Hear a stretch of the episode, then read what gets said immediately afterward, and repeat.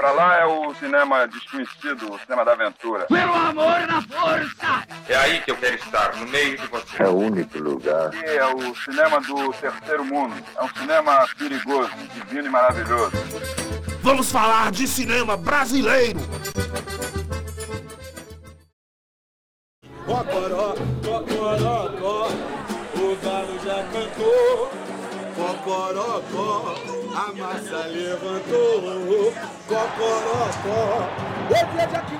Eu sou Abner Faustino e vou falar sobre O Dia do Galo, um filme de 2015 com direção de Cris Azzi.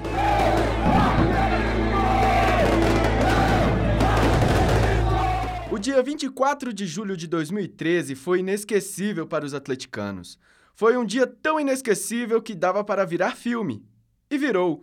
Graças ao diretor Cris Azzi, o dia que o Atlético foi campeão da Libertadores se transformou em uma longa-metragem que conta como foi o dia do Galo na ótica de 10 torcedores. Começa a decisão da Copa Libertadores da América, grande decisão aqui no Mineirão.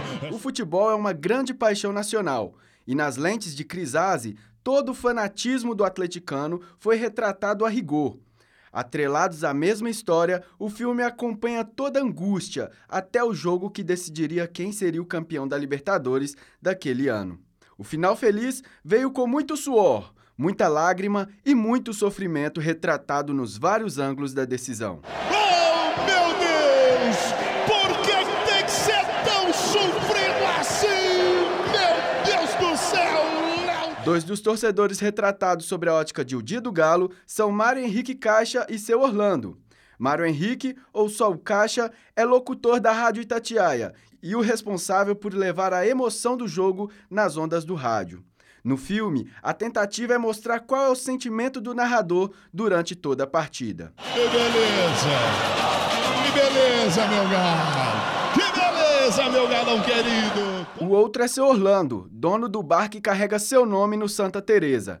Discreto, seu Orlando aparece no filme em sua apoteose particular, quando seu estabelecimento vira uma pequena extensão do Mineirão com torcedores espalhados em todos os cantos. Cris Azzi desenvolve muito bem a linguagem do filme, colocando as câmeras de frente aos personagens.